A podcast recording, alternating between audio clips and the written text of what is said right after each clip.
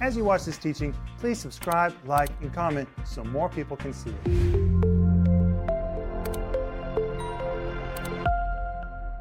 Welcome to Home Group. My name is Rick Runner, and tonight we're going to wrap up our teaching about the Holy Spirit. We've been teaching about the 10 things the Holy Spirit does in our lives, and last night and tonight, we've been looking at different things about the Holy Spirit. For example, last night we talked about how not to grieve the Holy Spirit. And tonight we're going to take it one step further. It is going to be so rich tonight. But I want to welcome Denise and Paul and Joel. You guys look great tonight. Thank you. And you look pretty good yourself. I've been wearing the same color shirt every night this week because it finally got warm in Moscow, so I'm wearing a short sleeve shirt. Praise God. And I only have black short sleeve shirts. So sorry, guys, but Denise, you look really pretty in your green. Thank you. Well, I brought color to the set. Well, I'm glad because the rest of us are not very colorful tonight, but we are in our personalities. Oh, yeah. Hey, Paul, welcome. Okay, I've been holding on to a story about the leading of the Holy Spirit. Okay. It has to do with the car that me and Paulina purchased a few years ago. And since we've purchased this car, we've already given it away, which is the second part of the story.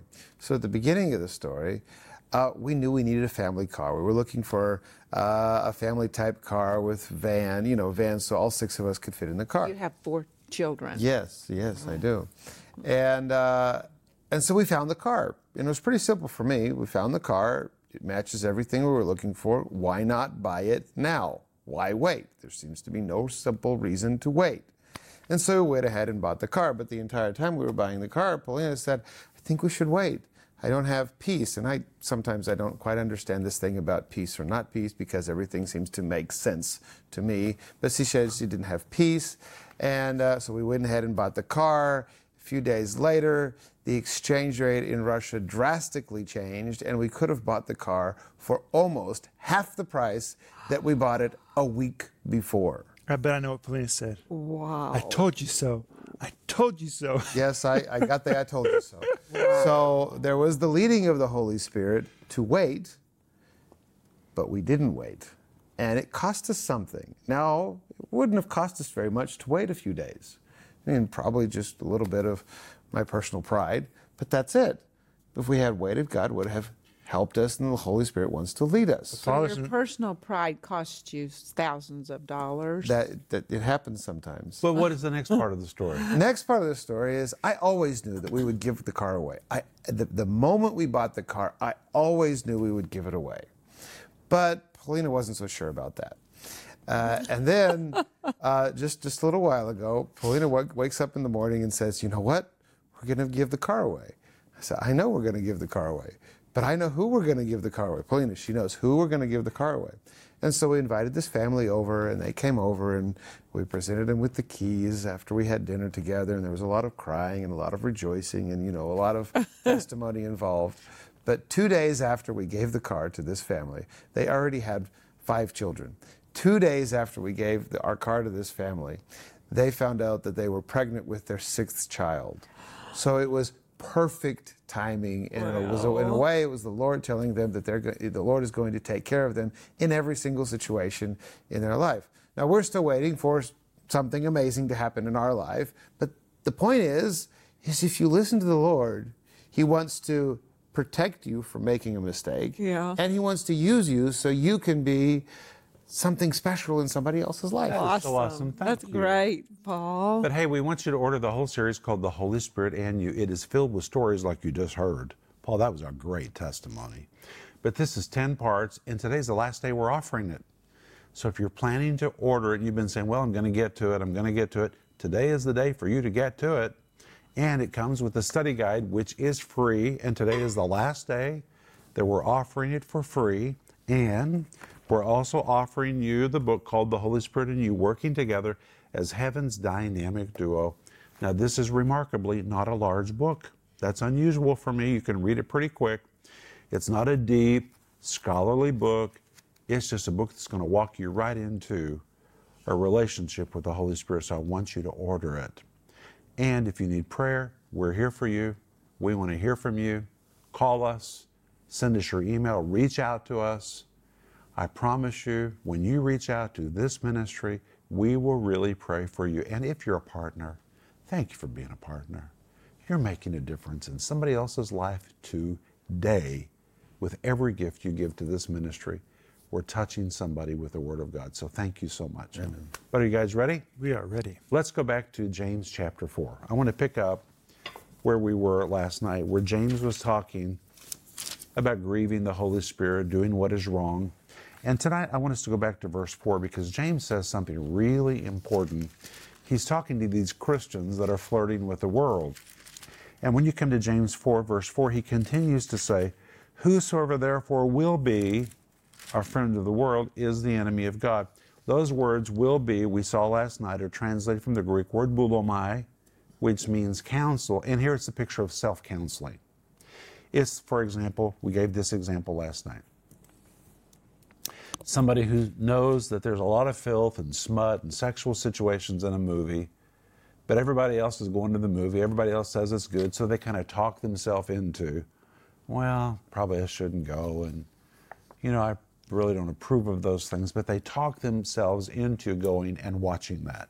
Well, when you sit in that theater and watch all of that, not only is it bad for your mind, it grieves the Holy Spirit in you. It's self-counseling. Self-counseling yourself that it's okay to do something you shouldn't do, or self-counseling yourself that you're justified to feel the bad things you feel. Self-counseling. Whosoever will talk himself into being a friend of the world, now here it is the enemy of God. I'm going to teach on the word is. What? So you've got to be kidding. You're going to teach on the word is. I am. There's a Greek word for is? The word is that is used here means constitutes himself to be the enemy of God. Wow. Which means when you do what is worldly or wrong, you put yourself on the wrong side with God. You make yourself the enemy of God. God is hostile against evil. God is hostile. He is opposed to that which is unholy and that which is unwrong. You don't want to be on the wrong side with God. Mm-mm. And a lot of Christians are living on the wrong side with God. And they feel frustrated in their lives. They feel hindered in their success. And they think it's all the devil. And sometimes it's not the devil at all. You're living on the wrong side. You have constituted yourself to be the enemy of God. And it might be that God is frustrating you to get your attention. Trying to get your attention. And that's why the next verse goes on to say, verse 5, "Do you think the Scripture says in vain, the Spirit that dwells in us lusteth to envy?" It's talking about the Holy Spirit in us. And this verse tells us three things about the Holy Spirit. He dwells in us, He lusts, and envies.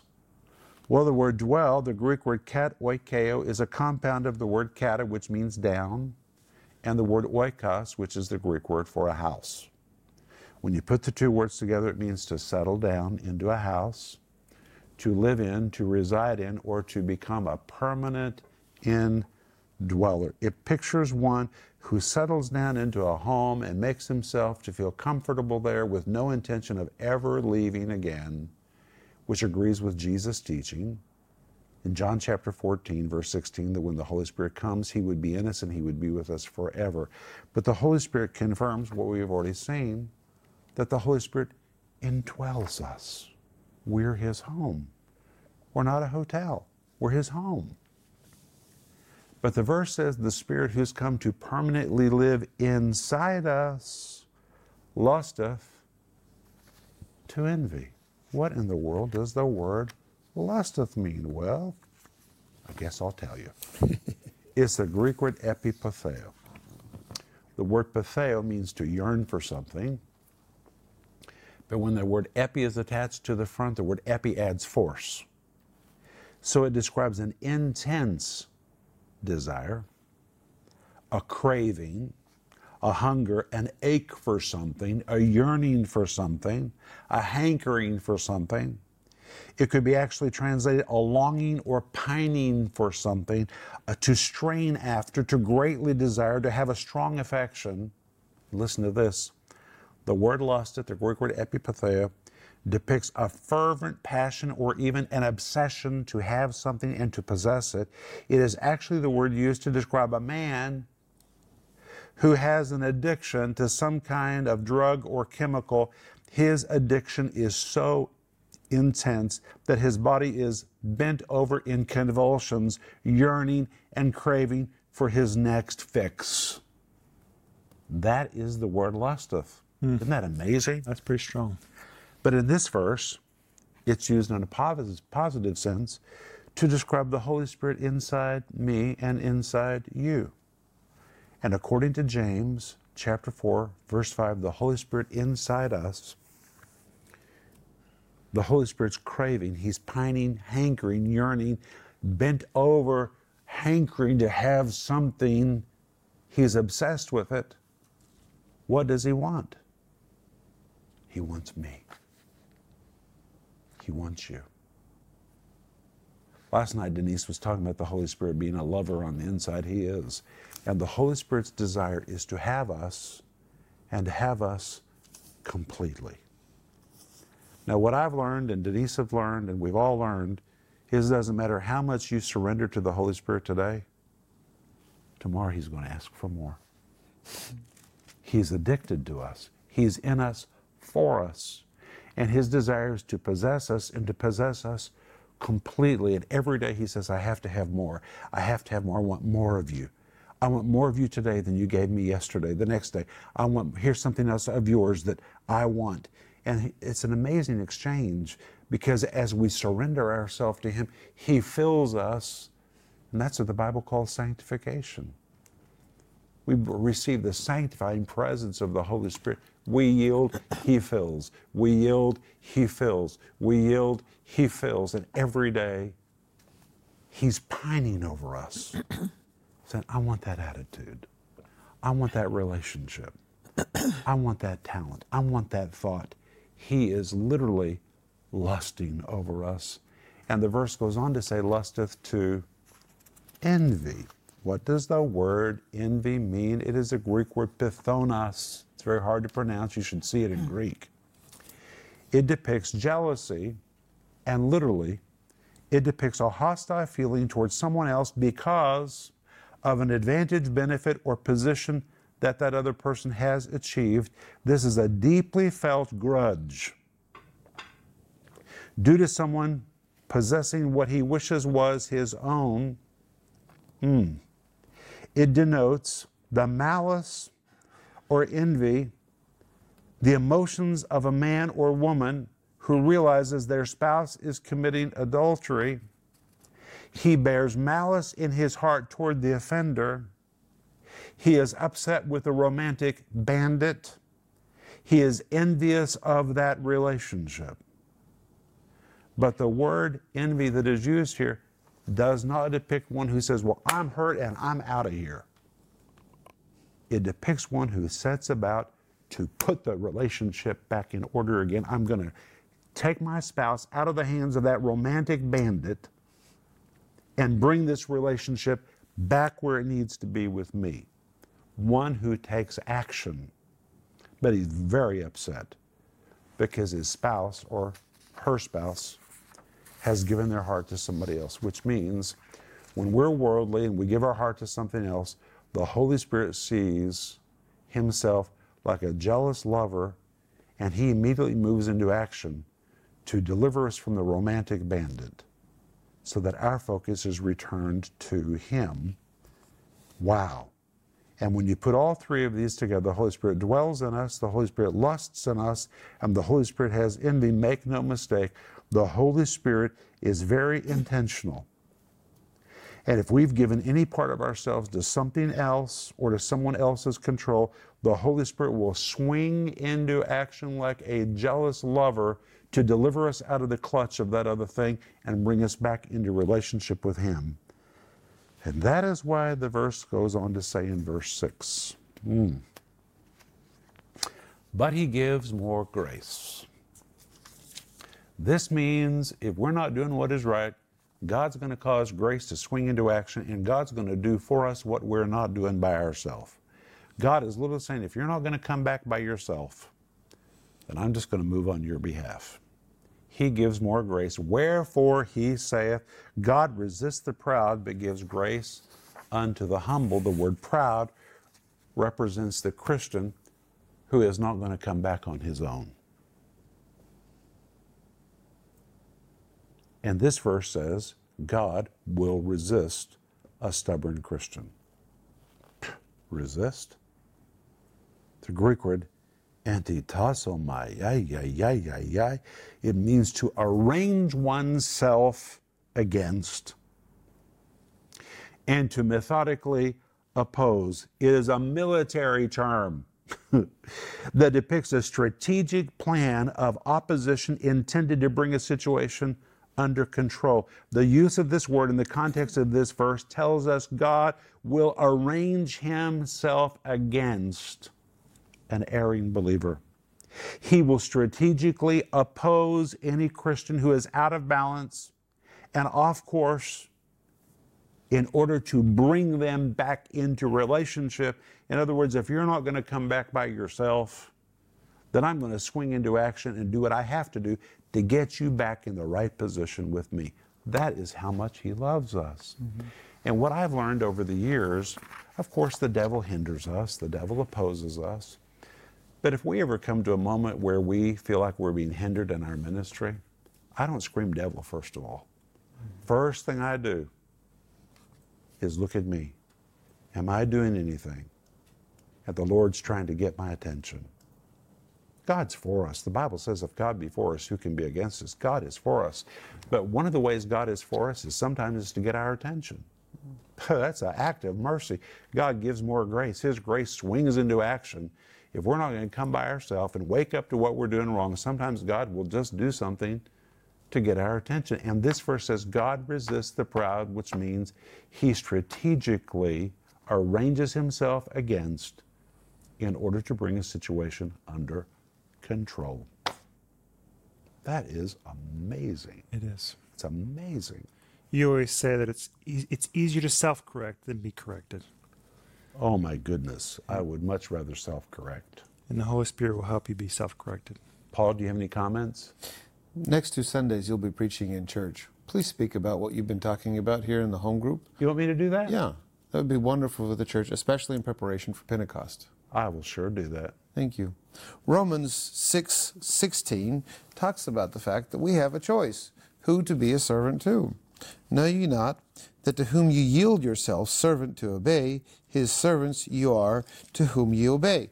So we have a choice in the matter. This what you're talking about here in James and in Romans 6:16, it proves that we have a choice in the matter.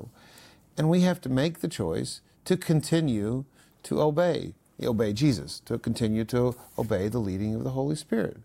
And just like we talked about a few days ago, how in John 16, the work of the Holy Spirit to show us or reveal us our sins is actually an act of mercy so that we can see what we need to change. Well, you know, the verse goes on to say in James chapter 4, verse 6, it says, and he gives grace unto the humble. So God resists the Christian who refuses to make it right by himself. He refuses to self-correct. God strategically opposes, he frustrates in order just to get their attention. God's not in the business of frustrating anybody. He's just trying to make things right. Get that relationship, to deliver us from the romantic bandit. And he gives grace to the humble. The word humble describes the repentant heart. This is the person who says, I get it, Lord. I have done wrong. Lord, thank you so much for getting my attention. Bam! Immediately, God's grace swings into action. All that opposition is removed, and suddenly things begin to click, things begin to work, and prosperity and success. It's just like everything, the valve is turned back on, everything begins to flow again. God was just trying to get us back in the right position. And that's why the verse goes on to say in verse 8, as you draw nigh to God, God will draw nigh to you, which means God is attracted to humility like a magnet and metal. But when you are proud, it repels. But when you have a right heart, God is like a metal to magnet. Bam! he comes. Humility is so, so powerful. And that's why David's prayer of repentance in the 51st Psalm. Create in me a clean heart. Create in me a clean heart. Take not your Holy Spirit from me. Of course, God's not going to take the Holy Spirit from us. He dwells in us. But we can grieve the Holy Spirit in us. Praise God, we're New Testament believers. The Holy Spirit doesn't come and go. We're not a hotel, we're a home. But David had that. He was in the possibility of losing the Holy Spirit, if I understand correctly. Well, back in those days, the Holy Spirit didn't live in people.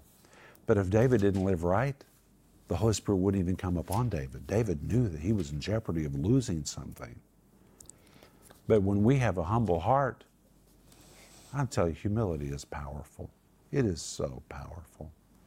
God is so attracted to humility. Paul? Create in me a clean heart, O God, and renew a right spirit in me. Cast not away thy presence, and take not away thy Holy Spirit from me. We should have the same attitude today, the same sincerity. And as we grow in the Lord and as we gain knowledge, we shouldn't become hard-hearted, or we shouldn't become heady, or we shouldn't become a skeptic. We need to keep our sincerity, and there's value in that sincerity. There's something clean in that we should keep as we grow in the Lord, as we have other life experiences. We need to keep that sincerity so that holiness is in us all the time. That's right. Denise? Well, like David was praying, take not thy Holy Spirit from us, from me, and but sometimes Christians, we just go, oh, you know, God has grace on me. God has grace on me. And, you know, this isn't so bad. And other people, they're doing much worse than me. And we self-talk like Rick talked about. And if you make those statements, you're already in a bad place. You're already going. It's a bad place. You're already going with being deceived by your own pride. And God is already in the process of resisting. And if we don't have any fear of God, that the Holy Spirit is going to resist us. He's going to be grieved. We're not going to have his sweet fellowship. We're not going to have his guidance. You know, Denise, in James chapter 1, James talks about Christians who deceive themselves. What does that mean? Well, that word that James uses was the word used to describe a librarian who would compare documents. They would make an analysis, but they would come up with an incorrect conclusion. And sometimes Christians arrive at an incorrect conclusion. That's really self-deception. They say, well, I know what this says. I know what I'm doing. They don't quite match, but maybe it's okay. No, that's self-deception. You come to the wrong conclusion. They need to match. And if you're allowing anything that you know in your heart is a violation, it's not right. By the way, the word trespass, it's what Christians commit. Christians trespass. The word trespass means to cross a line you know you're not supposed to cross. It means to go over a boundary. And if there's any areas where you're going over a boundary, people today talk about boundaries. What about boundaries with God? Mm-hmm. What about boundaries of what's right and wrong in your heart? If you're crossing a boundary, then it's wrong. You don't want God to have to do something to get your attention. But that's what James says he'll do. That's how much he loves us. He's a lover. He loves us. If you've been doing anything wrong that is a violation, it's better just to be humble, because God gives grace to the humble, and bam, everything begins to swing back into place again. Things begin to click and pick up. That's what God wants for you. We pray it for you. We pray it for you. If you want somebody to pray with you right now, send us your email, give us a call, we'll pray with you. We speak the blessing of God to you. We want you to enter into a marvelous, wonderful, experiential partnership with the Holy Spirit. We're out of time. We're back on Monday, but this has really been great. We'll see you Monday. Bye-bye. If you enjoyed that teaching, please subscribe, like, and comment so more people can see it.